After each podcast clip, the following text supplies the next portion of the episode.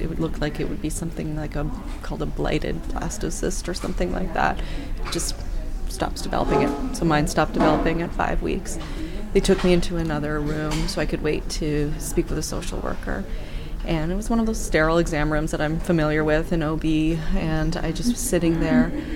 And as I was waiting, I suddenly heard through the walls the Doppler heartbeat of the woman's baby in the room next to mine. So she was listening to her heart, the baby's heart, but I would never hear the heartbeat of the baby inside, or the baby that would have been inside of me. And I just remember thinking, why would they put a woman who's having a miscarriage in a room next to the Doppler?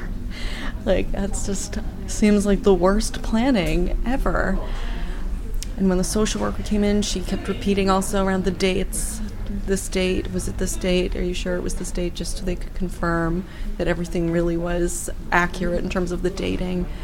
And I pulled out my app, which I've been using to track all of my like conception details painstakingly, and I couldn't even get the app to work. I felt like my brain just stopped functioning properly. I couldn't interpret the data that I had been entering into this stupid app. I could do nothing, and I just said I should I should be eight weeks. I should be eight weeks. And she just responded, and I'm so sorry. You're going to lose this pregnancy. And so now it is a year later, and I made it through all the different milestones. I made it through the due date of the pregnancy that wasn't, and I made it through all my other friends getting pregnant and me being one of the last to have my, my second. I do have one already, and I'm so lucky to have him. Um, and I'm actually 18 weeks pregnant now, and um, there's not a day that I don't think about the pregnancy I lost, and especially carrying a new life in me that I don't think about what could still go wrong.